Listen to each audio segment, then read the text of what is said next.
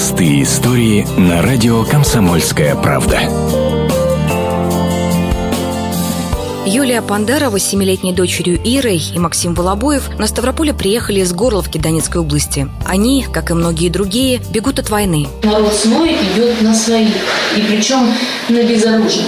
У нас нет оружия. Белые грабли разве что. А нету с такой техникой у нас. Вот это страшно. Страшно на то, что можешь спать и не проснуться утром. На Ставрополе Юля с ребенком и любимым мужчиной ехали из станицы Ясиноватой. Купить билеты на поезд было непросто. Большинство тех, кто ехал в поезде, вышли в Ростове. Юля с Максимом решили добраться до Ставрополья.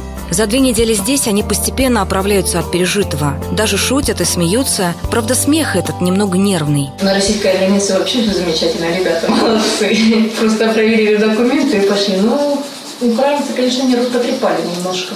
Мама понервничала и поплакала. Да, зайчик? Да. Подняв карие глаза, девочка погружается в воспоминания о дне рождения, где были гости и красивый торт. Она хочет жить под мирным небом и очень скучает по тем, кто остался там, в Горловке. Особенно по одной въеде, которая не говорит, что она почти мне одна, ну, что она мне сестра. Она на самом деле мне не сестра.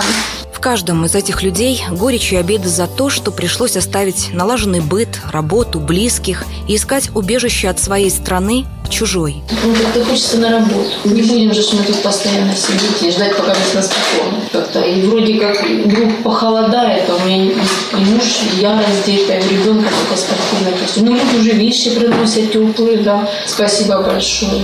Людмила Ходорева, Анна Ивершин, Евгений Трусов, радио «Комсомольская правда», Ставрополь. Простые истории на радио «Комсомольская правда».